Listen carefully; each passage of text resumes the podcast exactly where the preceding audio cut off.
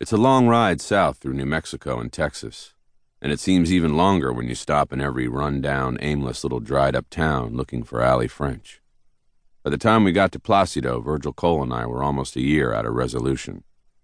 It was a barren little place west of Del Rio near the Rio Grande, which had a railroad station and one saloon for every man, woman, and child in town. We went into the grandest of them, a place called Los Lobos, and had a beer.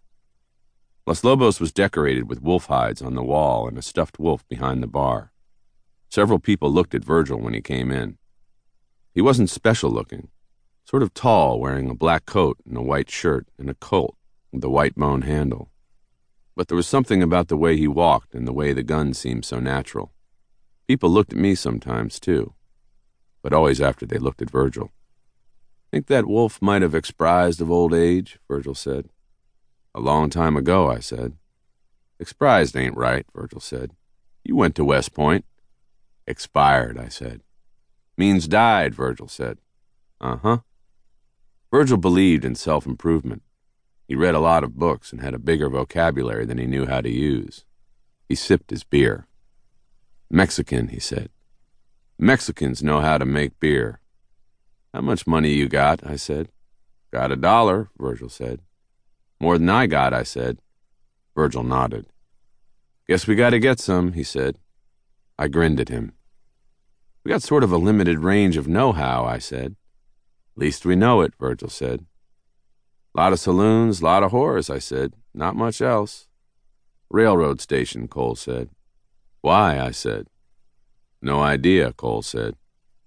A tall, thin young man in an undershirt stood up from a table near us and walked over to us.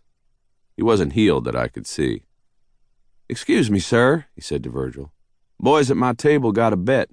Some say you're Virgil Cole. Some say you're not. The young man hadn't shaved lately, but he was too young to have much of a beard. His two front teeth were missing. I am, Virgil said. The boy looked over his shoulder at the others at his table. See that? he said. See what I told you? Everyone stared at Virgil. Seen you in Ellsworth, the kid said. I was about half growed up. Seen you kill two men slick as a whistle. Slick, Virgil said. The others at his table were all turned toward us. How many men you figure you killed, Mr. Cole? No need to count, Virgil said. Most of the room was looking at us now, including the bartender. The boy seemed to have run out of things to say. Virgil was silent. Well, uh, it's been a real pleasure, Mr. Cole, to meet you. Can I shake your hand?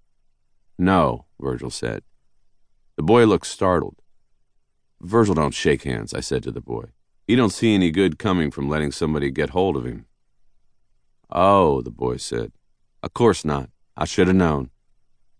Virgil didn't say anything. The boy backed away sort of awkwardly. When he got to his table, his friends gathered in tight and whispered together. No need to be explaining me, Virgil said to me. Hell, there ain't, I said. Virgil smiled. The kid at the next table got up and went out without looking at Virgil. The fat Mexican girl in a loose flowered dress came to the table. Good time for you boys? she said.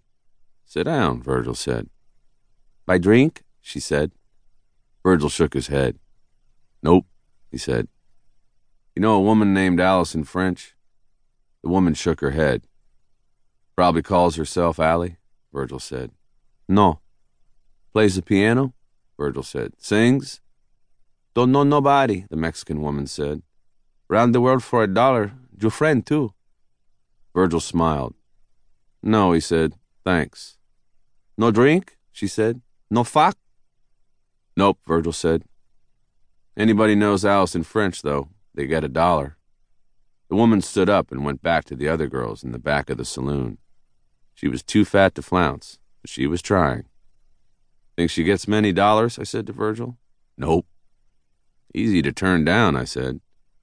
Virgil shrugged. She probably don't like it either, he said. Just doing what she gotta. A group of four men came into Los Lobos and stood at the bar and looked at Virgil. Each of them had a whiskey.